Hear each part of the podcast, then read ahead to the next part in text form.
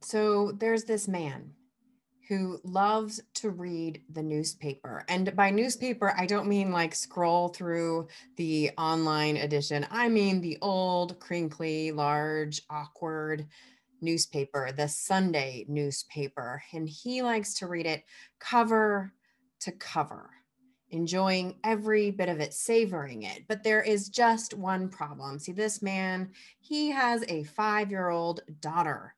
And for just as much as his the dad likes to read his paper this daughter loves to interrupt him as he tries to read the paper so this man he tries everything that he can think of to try to keep his daughter occupied but basically nothing works until one day as he is reading his paper he's scanning and trying to figure it out and he gets to the place where um, he gets to the travel section and there in the travel section is a map of the whole world I don't know, feature of some sort. And he has an idea. He decides to rip off that map, the whole thing, and then he tears the whole thing into little pieces.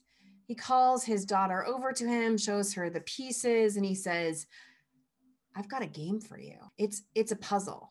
So go grab some tape from the drawer and then let's see what you can do to put these pieces back together in the way that they were when they were not torn up. And she's very excited about this game. And so she goes off and he's like, okay, this is going to take her forever because it's a map and she's five. It's the whole world. There's no way she knows that geography. She's smart, of course. And so he's like, I got, I got an hour at least of reading time ahead. But then five minutes later, in comes his daughter with the pages all taped together the man like shakes his head like what is going on? Are you are you brilliant? He thought maybe she just like put them together randomly and he's like come here honey let me let me take a look. And he looks at it and and he realizes nope the map is exactly perfectly reconstructed.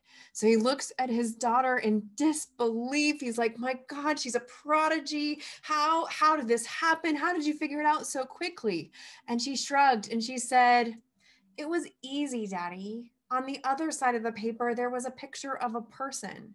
I know what a person looks like.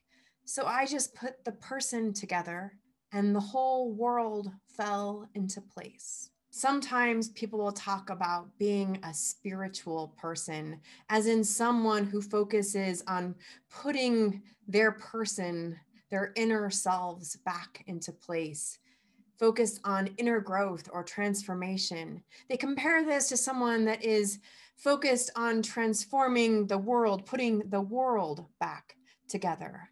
And it's true that often people will be drawn to one side of the so called spectrum, ones that one side we might call mystics, or the other side of the spectrum we might call the activist side. But in our church, and Unitarian Universalism, we don't think of these things so much as a spectrum, but more like two sides of the same work. You cannot do one without impacting the other, and they work together. Spirituality is like a Mobius strip moving freely, dynamically between the individual and the collective, working to heal the person and heal the world. As Grace Lee Boggs taught, we have to change ourselves in order to change the world. And in changing ourselves, we are a part of the world, and so the world changes. One helpful analogy is the mathematical concept called fractals. This beautiful and mysterious phenomenon in nature where a pattern repeats itself at the small and also the infinite scale within our community, we can think of each of us as individuals, as a part of a whole community, like those fractals, so that how any of us moves and acts, the patterns that we hold, how we change and shift those patterns, how we grow, that has ripple effects so that our whole community shifts and grows. And in turn, our congregation is a part of the larger community, the, the ecosystem in Northern Colorado, in the country, in the world, so that as we as a community heal and change and grow, we are part of that greater human system that shifts and changes.